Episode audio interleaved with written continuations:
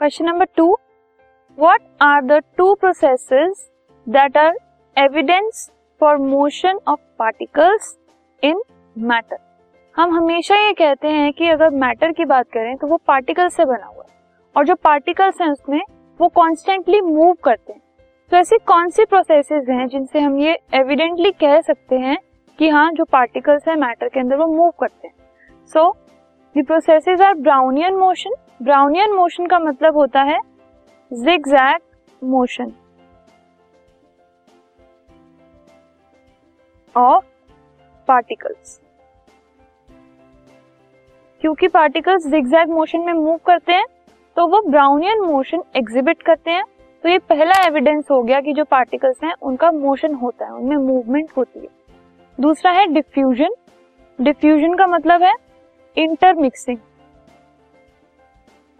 जो पार्टिकल्स हैं वो इंटरमिक्स हो जाते हैं ऑन देयर ओन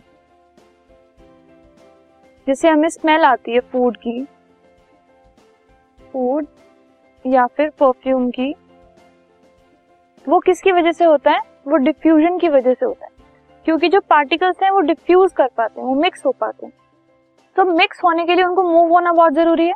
तो अगर वो डिफ्यूज हो रहे हैं दैट मीन्स वो मूव कर रहे हैं एंड मूवमेंट के ये दो एविडेंस हो गए, ये दो प्रोसेसेस हैं, जो कि एविडेंस हैं मैटर के पार्टिकल्स की movement this podcast is brought you by hub hopper शिक्षा अभियान अगर आपको ये पॉडकास्ट पसंद आया तो प्लीज़ लाइक शेयर और सब्सक्राइब करें। और वीडियो क्लासेस के लिए शिक्षा अभियान के यूट्यूब चैनल पर जाएँ।